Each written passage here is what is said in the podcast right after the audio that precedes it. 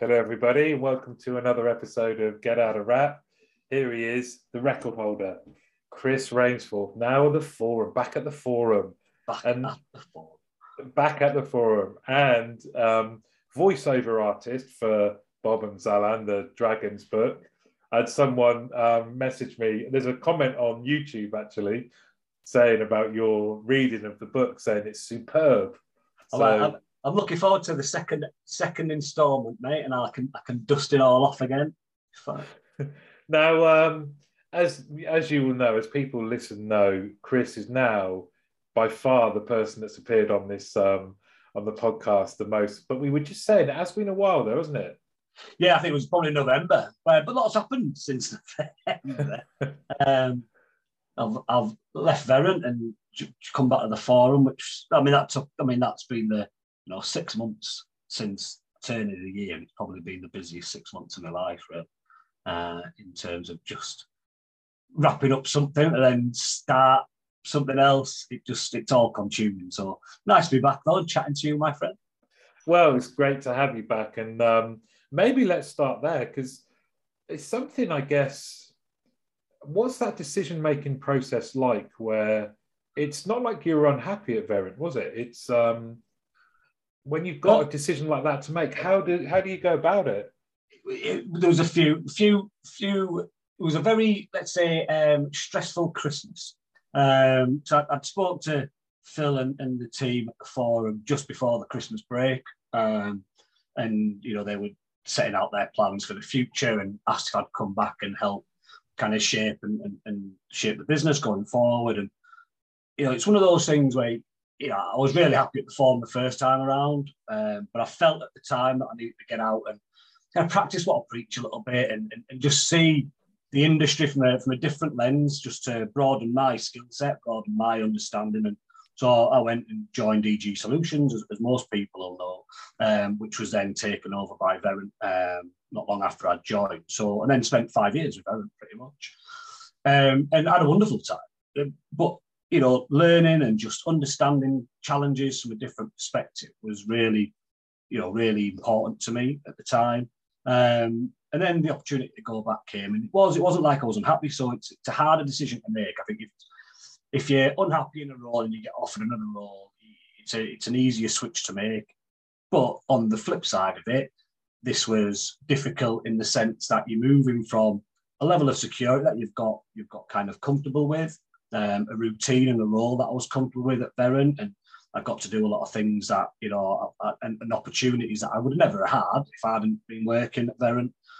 So we had to do a bit of soul searching over the Christmas break, and it was it came down to pros and cons and what did I want for the remainder of my career, essentially. And you know, I'm still only young, kind of mid forties, um, but it's one of them where you think, well, how long do you continue doing that kind of solutions consulting piece? The technology landscape is changing at a pace that we've probably never experienced before in the industry, and you kind of look at that, and then you think, well, at the forum, I get an opportunity to help operationalize that stuff and start to think about how do we add value into what we do at a, at a functional level as opposed to just at a technology level. How can that technology enable people to do things differently and get the opportunity to watch people develop and share and just grow? And I think everything that I've been passionate about over the years just about best practice and people really evangelizing the industry and and, and, and making it a professional place to work. And that was the that was the kind of hook that brought me back into the forum. And the things I've been doing over the last few years uh, has been some phenomenal output and, and some phenomenal stories of success with with the, with the people that they work with. And I thought that was the that was the thing that drew me back in. And, and I thought to myself, you know what, I can make a difference again. So let's go, let's go make that difference. I think there's a couple of key phrases, isn't it, there that um, helping people, um, doing something for the industry, and, and making a difference. You know, that kind of um, that's a very very hard uh, attraction to to resist. The, the the pros and cons list is that something? Did it just help validate the instinct, or were you genuinely kind of open? It, no, so it, so it did, it did help validate because you, you know you lose. It's like anything. I've gone from a big organisation, all the trappings of that, you know, the, the employee benefits that come helicopters. Yeah, well, the employee benefits, you know, you know, mm. you know, the pensions and the holidays and all that type of stuff. And you kind of go from that and the, security and the trappings that that that kind of afford you into moving back into a relatively small organisation in, in terms of what it, what it does, and that kind of bit of security kind of moves away. But on the flip side of that, you know, it's going to be as successful as we want to make it. So, this, you know, if yeah, I can look at it and go, if we want to be safe and secure and continue, that we've got to put the hard work in to make that that happen. I can't just sit on my laurels. You know, Verint will always make money whether I'm there or not.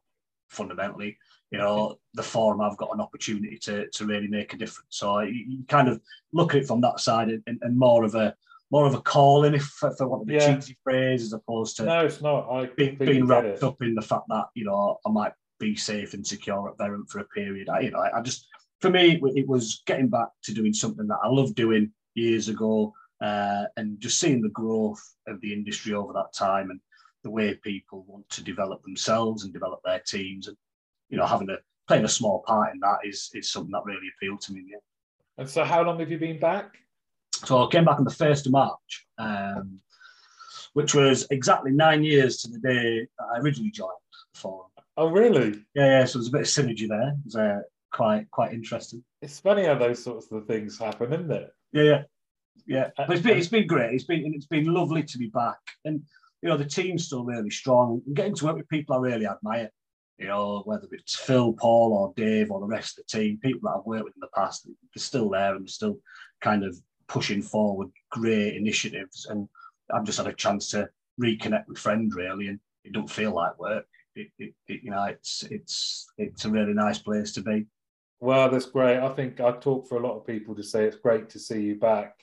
Uh, it feels it feels right. It's a good fit. You know, it's kind of that's who I associate you uh, with, and um, yeah, more more power to you. Good luck as well. Oh, cheers, mate. What is what are the big things then that are kind of that you're working on that uh, that excite you about the, the the next six months, let's say, or the year ahead?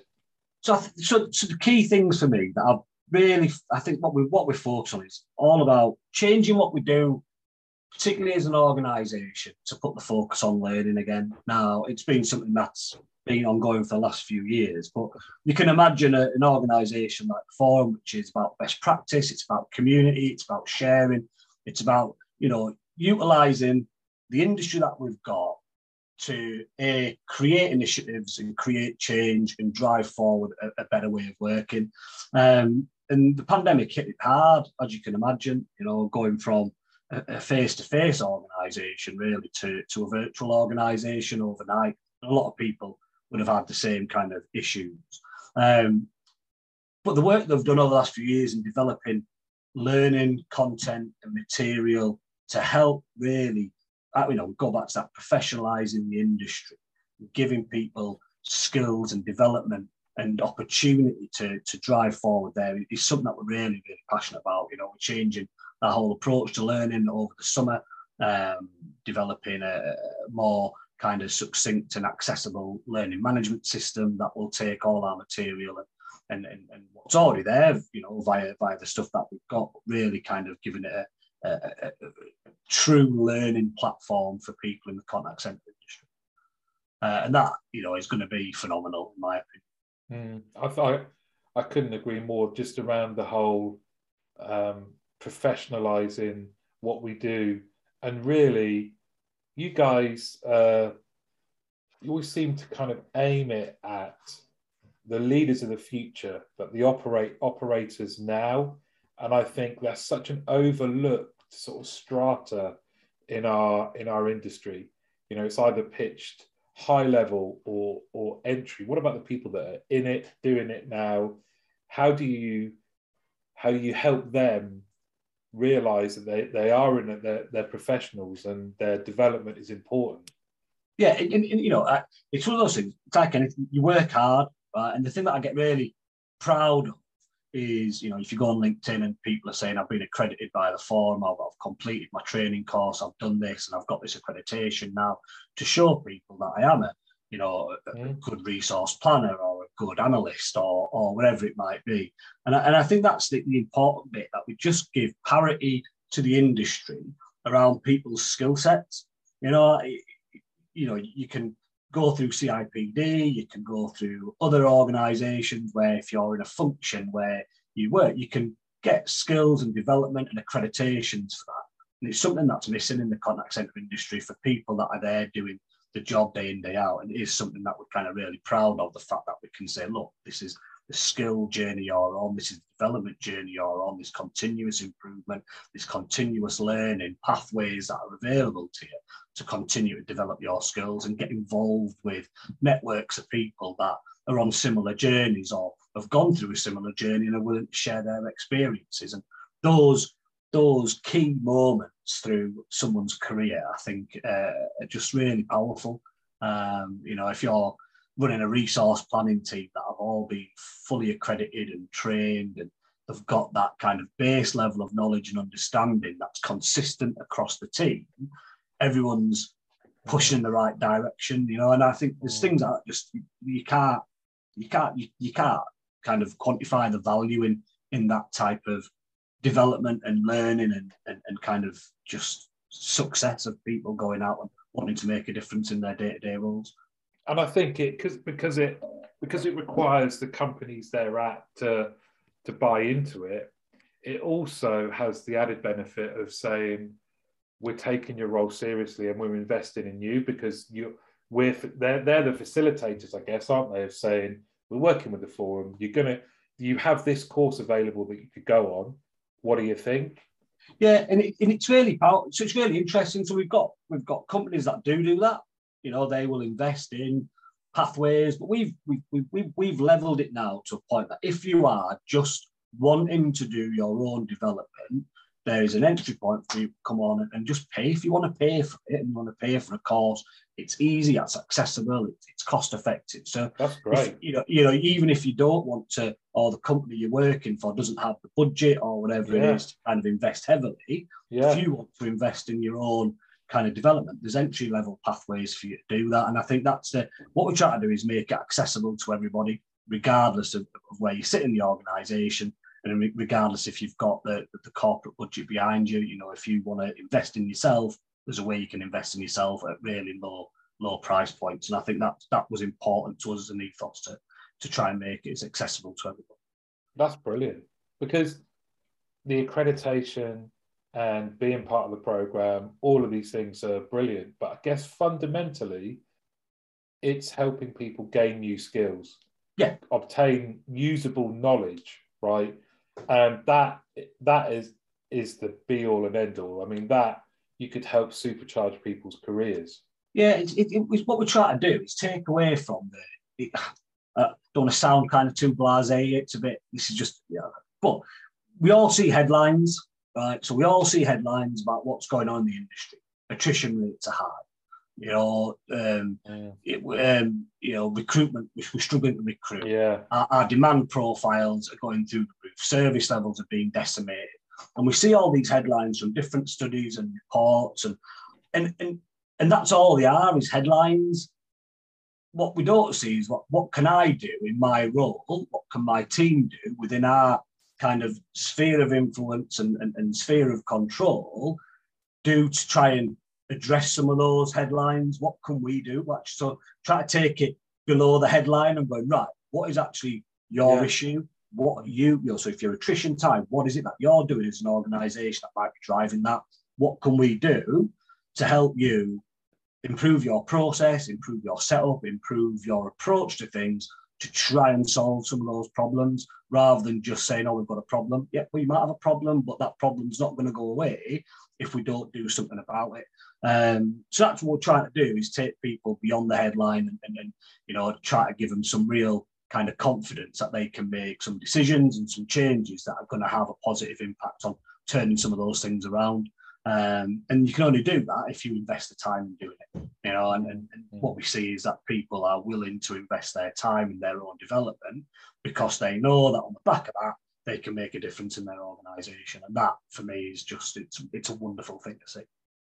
And that kind of going going past the headlines, does that kind of resonate across other bits and um, sort of projects that you're that you're working on? Because you can, I think, a lot of us in the industry could probably come up with most of the the headlines ourselves. You know, kind of whether it's the advancement of technology and that yeah. actually that can be a bit confusing at times. That there's also hybrid working. What does that mean? You know, yeah. is is that kind of you guys are kind of putting those up there and saying, what does this actually mean? Yeah, and, and, and exactly right. So we can say this is what we, you know, we, we speak. We've got what over 150 members, uh, kind of from a membership perspective, but then you know, in, at an individual level, there's mm. thousands of people that are interacting with us on a day-to-day basis, whether that's through networking groups, whether it's through kind of learning pathways, whatever it might be. We kind of take our time. Our job is to facilitate that, but we facilitate that in a way that allows us to draw through what are the real problems that people are having in, in their businesses and organisations. And that allows us to take that away and go, right, what can we do to help people think differently about the problem or put steps in place to try and try and try and turn it around. And I think, you know, flexible working is a perfect example.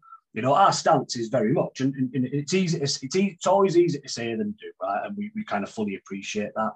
But we're seeing all different ends of the scale at the minute. So people going fully flexible, fully out there, fully remote, and they're getting on with it. We've got hmm. others on the other side that are forcing everyone back into the offices, whatever reason that is. Our view is that somewhere along the line it will land in the middle where you just offer flexibility and choice and people do that. And there'll be iterations of this over the next few years, right? And those iterations will be driven by commercial factors, they'll be driven by things like, you know, people that are tied into rental agreements with yeah. commercial property suppliers when they come around. At the minute, they might have a big, massive office and they're feeling the pressure to fill that office up and make it commercially viable. But in a couple of years' time, when that contract comes up for renewal, what's their decision making process then? Do they need to rethink that operating model at that point? So it's not going to be something that people will change today and it'll be in place for, for, the, for the end of time. I think there'll be a few different iterations of this over the years. But what we can do is provide guidance and examples and support for those people that are doing different approaches to it. So, how are this company who've gone fully flexible and doing self scheduling, how is it actually working in reality? So, the headline says we can do this and it's really good and really positive for people. What's the reality of it? What's the work that has to go into it? You know, um, and, and is is it is it worth it um, in terms of the benefits that you get from it? And you know, our, our whole view is if your people are happy, then that's the kind of approach you've got to take. Um, there's the, never really has been a one size fits all, but I think there's even less of a one size fits all now than there ever has been in the industry. You've got to find something that works for you as an organisation, but fundamentally mm. works for your people. So we'll kind of try and pull those examples together and show how people are utilizing different things to, to try and drive engagement or kind of, you know, stickability in terms of the, the, the kind of way forward approach. And that'll change. One of the things that we focus on a lot of is this whole idea around um, operational playbooks. So we've talked a lot about playbooks in the past where you kind of this thing happens and, and we make these adjustments because of that. It might be a planning playbook or a real-time playbook that if demand increases, this is what we need to change and this is what we adjust and, and all that type of stuff. We're trying to get people to think about it slightly differently. So moving away from the what if to the if then. So if mm. this if this situation happens, then this is how we operate for whatever that period might be. But looking at the whole thing, so how does that affect our recruitment strategy? How does that affect our budget? And they're getting these things agreed in advance that says, if throughout the year these situations happen, we've got a plan to, to, to, to deal with it. So we stop firefighting in yeah. the sense that, all right, so we've done the what if analysis. All right, well, that what if tells us a likely outcome. What's the then? What mm. do we actually mm. do in that situation? And let's get all this stuff agreed up front. You know, so we, you know, we're talking to people a lot more now around. They go through annual budget cycles, but they're not. So actually, those budget cycles becoming quarterly budget cycles because the industry and the the, the, the kind of it's changing so rapidly that you can't put all your eggs in one basket on a year and go, this is what I think our year is going to look like. Mm. Actually, no, let's do it in shorter sprints. Let's look at it differently and go, if this situation happens, then this is how we're going to operate. And we'll operate for this period. We've already got the backing from the, the board or the senior team, all these things have already been agreed. And we just put that play into, in, in, into action at the point where we need to, rather than trying to react all the time. We kind That's of really nice. do our reacting first and our That's- thinking first. That's really nice because I I can envisage that then, let's say a situation happens, you've prepared something in your playbook, you apply it, even if it doesn't work, because you've got something to to then review afterwards, you've got the foundation to go, right. 90% of this didn't work. 10% did. So how do we what let, let's look at the 90% and what do we need to do differently? But you need a starting point. So there's no there's no downside um, to that. And I think the challenge it seems everyone will always kind of throw back at you is we don't have time to sit and plan. Well, you what would you say to that? Make time. I think the most, Yeah. it's, it's, Yeah. again, right, it's it's easier said than done. But where we see successful organisations doing things differently that are adding value both at an operational level and at a people level, they're the ones that are thinking about the future a little bit and they're doing more forward thinking around, okay, mm. you know, they've mm. taken the pandemic as a real kind of fuse, really, that kind of ignite go, we can't ever be in that situation again. Now, the likelihood Yeah. of something like that happening again is relatively low, but let's not be put in that situation. But it's given them that kind of thinking space to go, actually, how do we deal with these things differently? You know, if attrition continues to happen, we need to put a stop to it. But if it doesn't, how do we react? How do we, you know, you've seen it with the airports. Airports are a perfect example at the minute, in an industry that just didn't recruit. Well, they didn't recruit because the timing was off in terms of when things, and they just weren't prepared and weren't ready. And that's what's happening. It's just, it's a, mm. it's a, we can't recruit people quick enough to deal with the demand that's increased. And we can take lessons from that from a contact center industry perspective to go, things will change over time. So Yes. what happens if this happens, then what are you going to do about it? And Mm. how far in advance do you need to think about these things before it impacts your plan? Um, and I just think, yeah, I think the, the more time we invest just thinking about how we can make a difference going forward, the less stress is put on us at the point where these things occur. Now, you know, I always use the example of the, the Nightingale hospitals are a perfect example of this, right? Mm. Everyone goes, what a waste of money. And I was like, well, on the flip side, actually, it's a really positive thing that we didn't use them, Yeah. right? But we had a plan, and I'm not going to get into the politics and the, the merits of it all. But it's that type of situation going, plan for it. And if it doesn't happen, brilliant. But and also to your to also to your point, if you take that example, if they're ever needed again, they've done it once. Yeah. So it's going to be they're going to be better doing it again. You'd like to think. I, I mean, I love the idea. I think. I think the the, the pandemic has absolutely helped or changed the narrative in as much as you can have those kind of um, sessions where you say, right, what if this happens? Because if anyone says, well, that's not likely to happen, is it? You've got the fact that no one could have envisaged what the pandemic would have done. And it's everyone, you know, rightly focuses on uh, home working and those types of discussions. That as an industry, we just tore up what we thought was the norm and did something unheard of. So it kind of shows if it's happened once, it can happen again it might not be it, it might not be the same as a pandemic but it, it equally should be something that allows us to open our minds a bit more and think right what are we going to do different? What how can we recruit differently? What do we need to do differently as an industry? I think it's great. I think it's brilliant. Uh, you know, and I think the only way we get better is by talking about these things and trying stuff. And I think you know sometimes we get we get scared to try things in case it fails, but you'll never know unless you try stuff. And in reality, what's the worst that could happen? I think that's the kind of tipping point you've got to kind of make. I think if we mess this up or it doesn't work out, can we flip back quickly? Mm. Can we readjust quickly? And if you think these things through in advance, you can react smarter to the changing environment. Where people fail sometimes is because they haven't thought it through. They've reacted to a situation to try and fix a problem that's now appeared. And because that hasn't been thought through, it doesn't necessarily stick. So then they end up chasing the tail. Whereas if you think it through in advance and you test it and it doesn't work, you can revert back and you can go again. I think sometimes because we're not pre-planning potential outcomes, the you know the what ifs and the if thens, because we're not pre-thinking about these things, we make quick decisions to try and solve a problem, and those quick decisions typically haven't been thought through, and then they're the ones that don't stick or cause knock-on effects further down the line.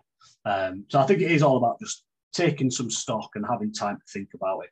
You know, we talk a lot about living in a VUCA world, or if you heard the term VUCA, but that kind of volatility, uncertainty, um, complexity, and ambiguity. And if we apply that contact centers, we we do live in a VUCA world. Say that again. Go volatility, volatility, uncertainty, complexity, and ambiguity. I've never heard that. That's great. What? So go, go away. Oh, for those that listen, in, in, our best practice guide this year, there's a lovely article on the VUCA world. So uh, uh, go, go download now. um, quick, quick plug.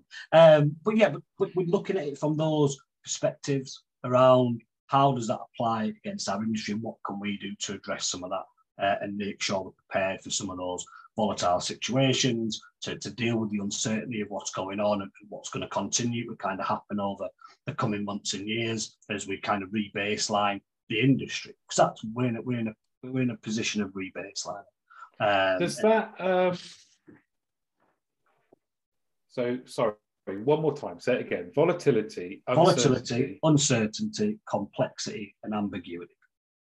And that is recognizing this is our uh, these are the environments we find ourselves in. Let's bring some order to it, right? It's a model, is it? Yeah, yeah. So it's been around for years, right? Love it. So been, it has been around for years, and we've just taken it. And how do we apply that in in what we're doing. So the Harvard Business Review have, have, have written loads of things about the VUCA world, um, but there's loads of research out there on it, um, and we, we've taken it and, and kind of applied it around customer contact and contact operations and, and, things like that. So it is because I, well, I think it's great. Everyone can certainly, re, you know, relate to, to those work. If you've been in our industry, these are not. This isn't something that's going to make you go, what the hell is he talking about? That we don't encounter that.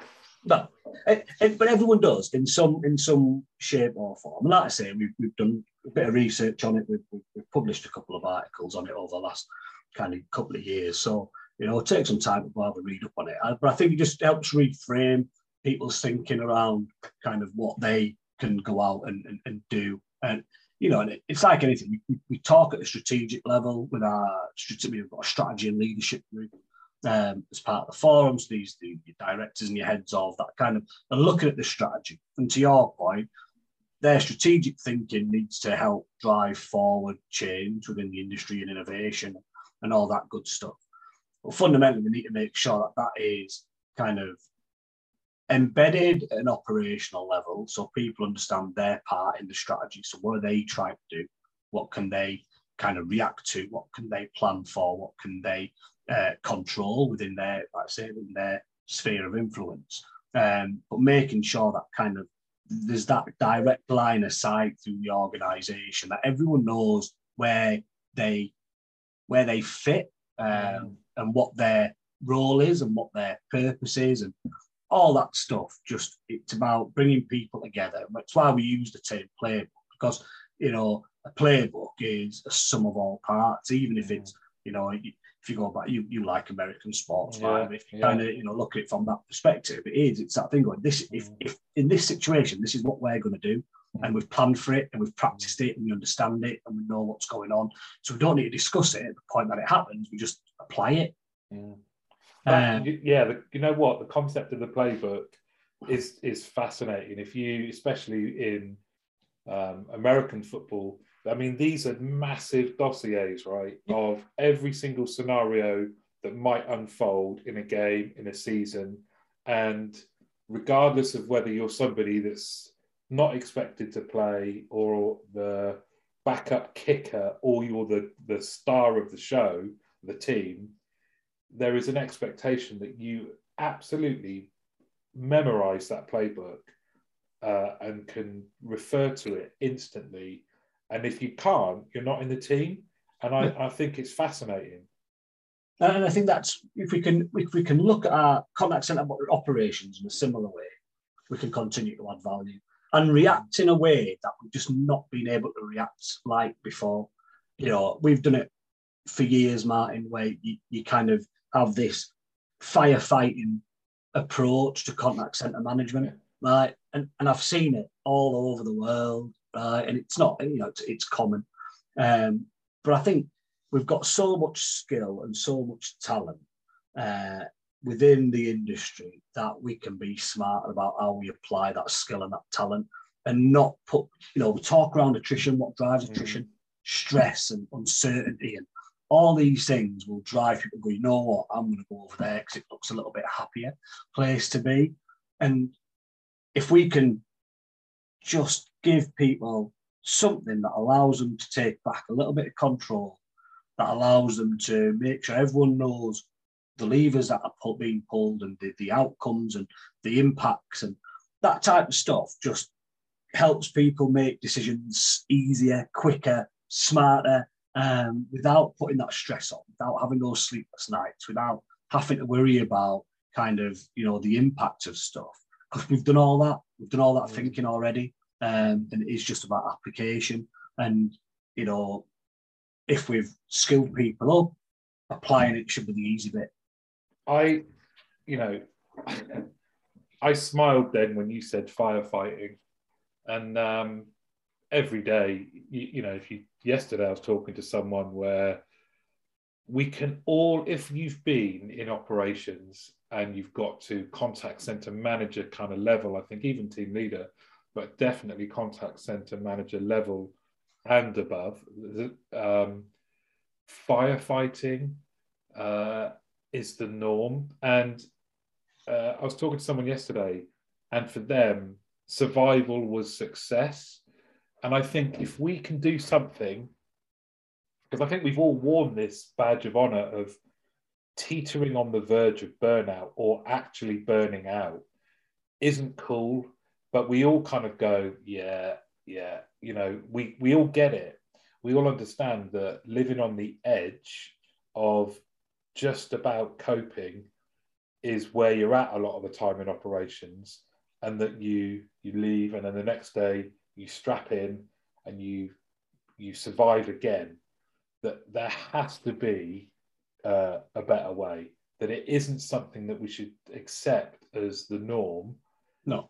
Because for the people that have survived yeah fine you can look back with a bit of rose tinted glasses and go yeah it is tough and yeah i was firefighting a lot but actually for everyone that survived there's three people that didn't and burnt out and left the industry and we've lost them for good you know so we do need to do something um, different. I'm not being flippant when i when i was smiling then when you said about firefighting. It's just that it's something that we can all relate to. Yeah. And i think it just you know people say we haven't got time. But you haven't got time because you're not creating time. You know we we mm. work every day with people that are investing time in people or their teams or their organizations to think differently and, and, and operate differently and develop what they want to do. And undoubtedly, we then start to see them making improvements. You know, we start to see them building confidence. We, we start to see them. So, you know, sometimes, you know, we, we, we talk, we've been working with a company and, and taking team leaders through some some kind of just introductory to planning stuff, really, just really getting them to think about the relationship between the operation and, and the planning team. And we talked to them about, you know, the stuff that you can blame on others and use that as an excuse not to do something. Or you can take a reflective view of yourself and go, what could I do differently? Mm. What can I do differently? And actually, when you start to think about what can be done differently, what if I'd have behaved in a slightly different way or taken a slightly different approach? What would the impact have been on my people? What would the impact have been on our service goals? What would the impact be on that? And, and, and getting to think about rather than trying to think about, well, they don't do that. If they don't do that, impacts me. Well, that's fine. But let's think about what they can do differently. What can you do differently? Can you mm. communicate differently? Can you explain things differently? Can you take a more proactive approach to some stuff rather than waiting to be told what to do? And just getting them to think differently about their own individual approach to how they go about things. As you know, they're starting to see confidence grow, the results change. And, and, and that's all we're looking to do is just plant those little seeds in people, give them some time, give them some kind of structure around how do you apply things in a slightly different way and let them take ownership for it. And I think that for me is just the only way we can get better is being collectively consistent um, in an organization. Now, we're not saying that, you know, everybody operates in the same way. You've got to operate in the way that's right for you.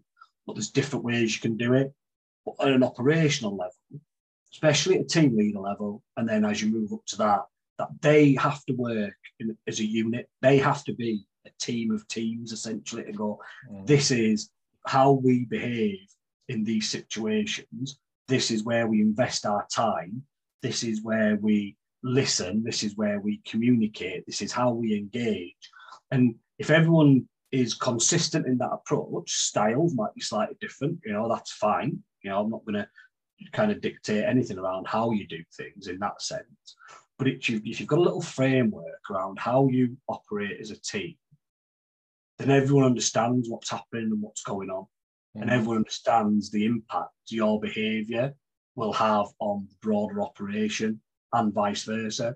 And I think just giving people those little insights to think about these things in a slightly different way is the only way forward in terms of driving improvement. What are the team leader groups that you're um, sitting with and going and, and kind of doing the um, relationship with them and planning what are some of the like the key things that you're that you're seeing? So well, a lot of it's just understanding. So we'll, we, we can get quite technical with them. So we'll, we'll talk to them about the power of one and shrinkage and you know th- those types of elements that say look this is the impact you have when you do certain things. So trying to re- try to build that relationship there's always a reason why planning say no always for, for you know, and it could be 101 different yeah. things. There's always a reason. what we're trying to do is build that relationship so they understand why they're saying no. And mm. actually, it's not a no, it's a not now. Mm. And how can you build that relationship up to go, you know, they've said no, but actually let's rebuild that conversation that says you can't do that right now. You can do it later this afternoon, or you can do it tomorrow morning because I'm expecting demand to be different, or you know, whatever it is, these little things that happen and just building up those communication paths that say, this is why we're making some of these decisions. This is what you can do. And actually, once you understand it, you don't start blaming other people. You can just actually understand that impact that I'm having. That if I decide to do this, there's going to be a knock on effect. And similarly, if planning decide to do something, there's going to be a knock on effect. But there's a reason behind it. Understand the reason, you can then understand the the outcome and once you understand the outcome, you can then make a change that's going to be beneficial for everybody within the within the operation. So it's just what we're trying to do is just rebuild those relationships, um, just so everyone understands. You know, go back to that whole thing of going, everyone in the organisation is yeah. all trying to achieve the same thing. Mm. But if we all go off it and try to achieve it without any kind of structure or joined up thinking, it'll cause more problems than than it solves. I was definitely a team leader that caused problems in that sense. And um, I can remember sitting with uh, the lady who was my kind of liaison in, in planning, and she said, you know, your your uncoordinated, uncommunicated actions are causing real challenges for our team, but also for our um, for your peers, and most importantly for customers and here's what happened when you arbitrarily in the in, in the moment decided to take off your entire team to to do play piggyback or do something mental yeah. um, and you know that kind of awareness of right okay I've I've got to find a way from self awareness point of view. I've got to find a way that when I have these creative uh, moments, to note it down and then plan it better rather than just go woohoo, I can do what I want. And, and that's what we're trying to get across. Is going, you know, the, the impact that you have. You know, if you decide, you know what, we're having a bit of a busy day, so I'm going to just let all my team go offline for half an hour. Right, might work really well for your little group of 12, right, that you've taken off and all yeah. half an hour. Well, the other 150 people in the call centre that are now taking twice the amount of calls that we're taking, they're not happy and jolly. Do you know what I mean? It's like, yeah. so it's just yeah. having that that understanding and, and kind of realization of going, your action is going to drive a reaction. Mm. And actually, is that reaction negative or positive? There might be some positive elements to it, but the overwhelming might be that it actually has a negative impact on the broader operation, whether that's at a customer level, whether it's a colleague level, um, or a business level um, there will be an impact. So it's just making sure that we those lines of communication are open um, and, and and you work smart there to to to to a make sure you're getting that valuable time with your with your team because it is valuable and you know we're not saying let's take it away from people we're just saying let's just make sure it's at a point where it's going to work for everybody um, and, and kind of you know the team lead a bit you can get lost in your little bubble of mm. 12 mm. But actually, as a team leader, you've got a responsibility for the wider operation and kind of go, okay, so yeah, I need to look after my team, but there has to be that kind of awareness of the impact it has on the other teams in the in the contact center or, or, or operational area. So it is that's all we're doing is just trying to just think differently and get people to think differently, um, plan smarter, and just talk to each other. You know, I think that's the, the key thing at the minute. Talk to each other and make sure everyone knows what's happening getting as you do to work with and talk to and see today's team leaders, what are the challenges they're facing, and do you, do they give you cause for optimism when you look at them? Are they? Uh, yes, sorry, I cut you off there before you finish your question. No, no. Um, no. So, so yeah, yes, it does. Right. The funny thing is, right, challenges team leaders face they're exactly the same challenges I was facing as a team leader 20 it's kind of reassuring in a let, weird let, way. Let's let you know, let's let's be real about that. I think the the, the for all that the industry's changed, people don't really en masse, right? Yeah. In terms of yeah.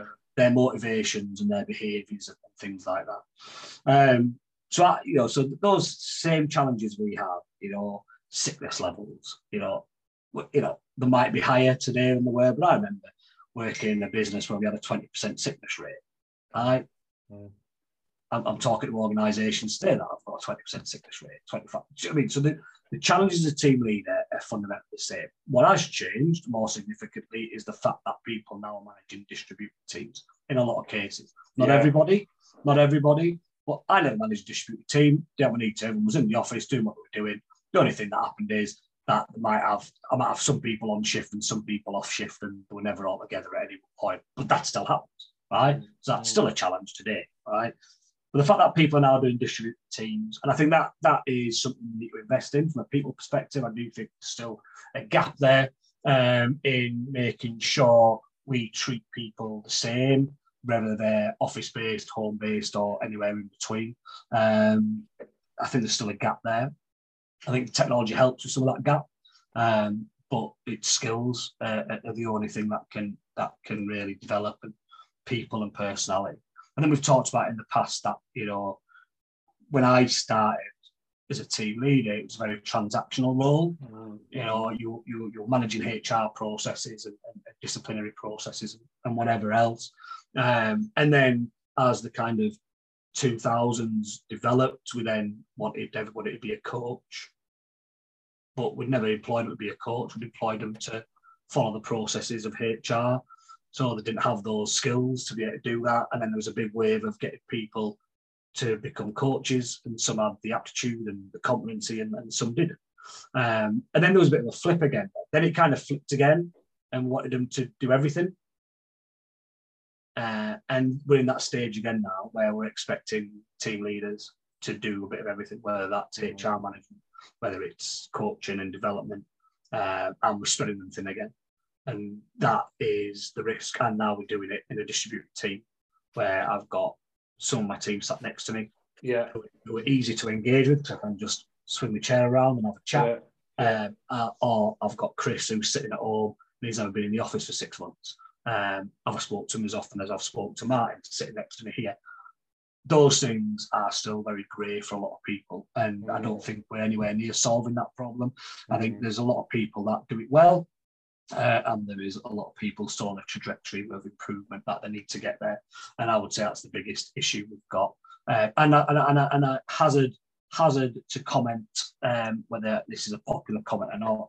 I would hazard a comment that the confidence in our operational leaders to do that is partly around the will be partly helping drive the decision to get people back on site if we can, because there's a skill gap or a capability gap or a confidence gap in managing that remote team.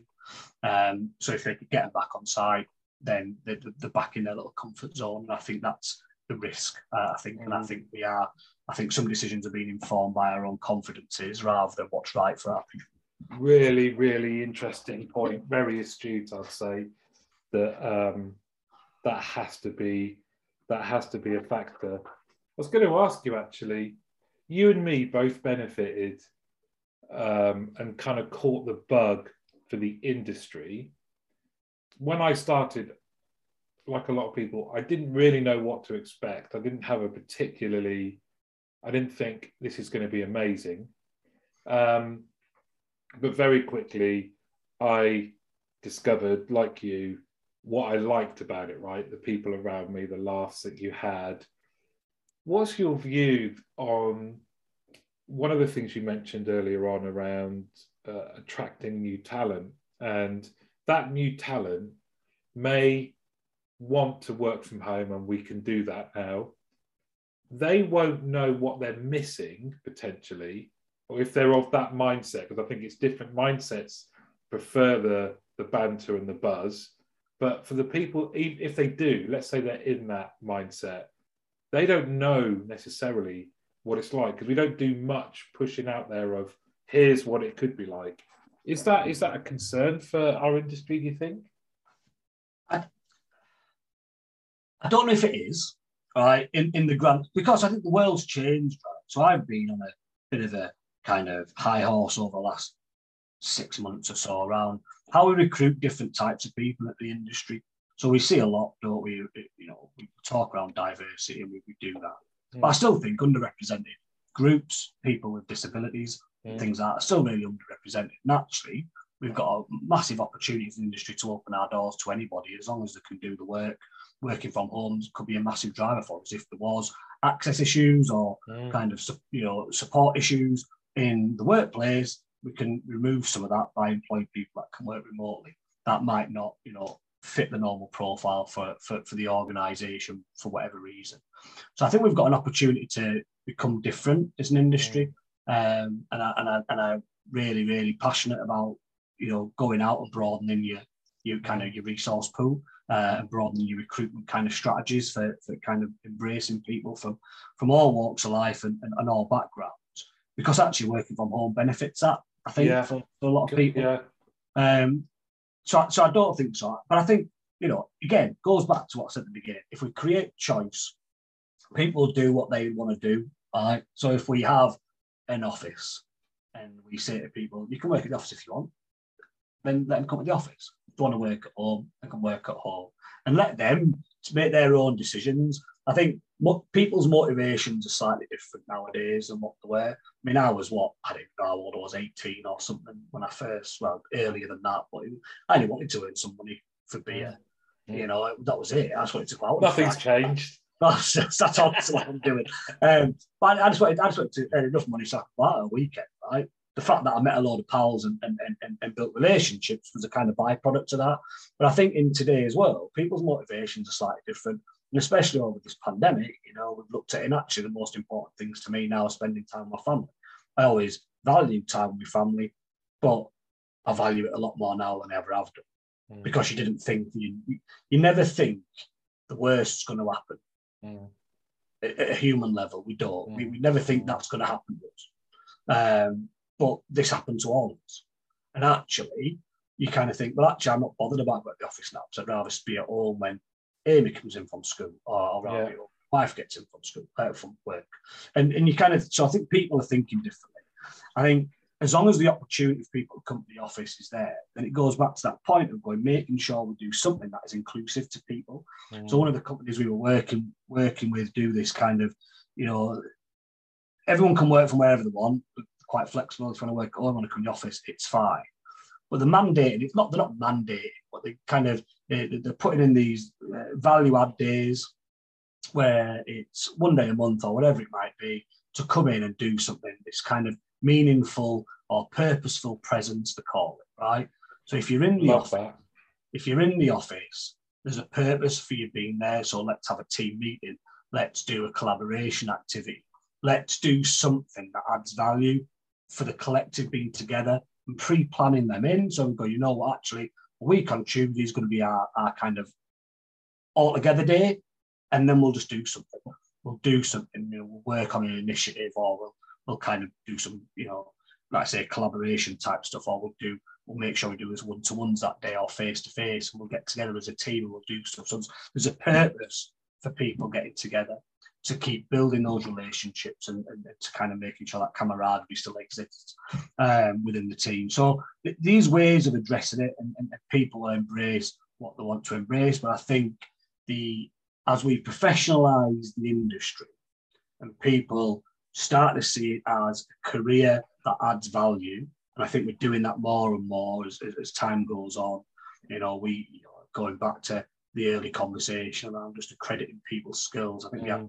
You know over 250 people go through some level of accreditation in the last 12 months. You know, across across like mm. 50 odd different organisations. So you kind of go, people are starting to put value in people, in development and skills. So I think as we you know, our whole thing was we want to make sure that the contact center doesn't have that um, that that kind of negative perception that it has kind of had for the entirety of it being um, being around. I think Gillian spoke about it, didn't she, on, on the podcast the other day, um, around she didn't know much about it. All she had was that negative perception, yeah.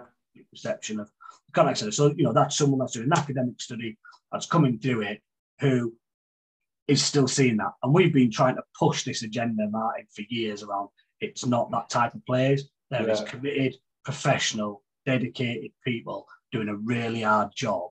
Um, so give them a bit of slack type of thing. Um, but we, we, you know, so as we invest in people, as we invest and professionalize, that whole kind of negative perception will start to disappear. And I think we've mm. just got to embrace that we're moving into a different way of working now within the industry, and people will engage with it at different levels depending on their personalities and, and, and their way. If you want to get together with your team, you will find a way to get together with your team. If you want to be, and you know, if you're more of a, you know, an, an internally referenced type of person, a, bit more insular in your kind of approach and thinking, then they can be supported and, and, and to be fair, I think that's for the benefit of the industry because a lot of these introverted people struggle in an industry yeah. that is driven by extrovertism, for want yeah. of a better word. Yeah. You know, if you go back to call centers in the late 90s, 2000s, it was all very kind of let's all do these massive incentives and let's ring mm. bells, yeah. dance around the call center and do all this type of stuff. And, and, and, and a lot of people liked it, but a lot of people did it and wouldn't come into the industry or wouldn't stay in a role because they felt outplayed, mm. because it didn't suit them. Whereas now they can sit at home, do their job, do their work to a very high standard, and not have and, and still be introverted because that's their personality, mm. and not feel out of place being an introvert. You know, I, I think there's, there's so many benefits to it. Yeah, I just think we just need to embrace that it's changing and and and and for the better in a, in a lot of cases. I love that. There's so much that you've shared. It's just great to to have you back and um, not that you've been away, but have you back on the on the podcast because there's some really there's some it's some gold here, mate. And that um, purposeful presence, I love the Vacu stuff. I love, and but also this you are right that you're evangelical about what are we doing in the industry to professionalize it and getting, you know, if you 250 people going through that, that's two, going to be 250 people that are proud of the industry, advocates for the industry, will talk proudly to friends and relatives about where they work, the accreditation they've got. And that's what we need because you're dead right. You've got someone coming to do an academic study who very openly said, look, you know, her view of the industry was the same as a lot of people's out there that don't know it, which is yes. it's only they only hear negative negative things. So more power to you and everyone at the forum, Chris. Um, pleasure. We've got through a whole episode without mentioning football and the last day of the Premiership. I'm just going to say one phrase: never in doubt. yeah. yeah, I would like to say the same about Tottenham getting fourth, but um, history has taught me otherwise to get too confident about the team. But we both had very good days, let's say, at the end of the Premier League, didn't we? Yes, I'm not going to say I can't remember it, but I had a very good day. Good. Chris, thanks very much and look forward to the next one of these that we're going to do. Yes, speak soon. Uh, nice to speak to everybody. See you all soon. Take care. Thank Bye-bye. you. Bye bye.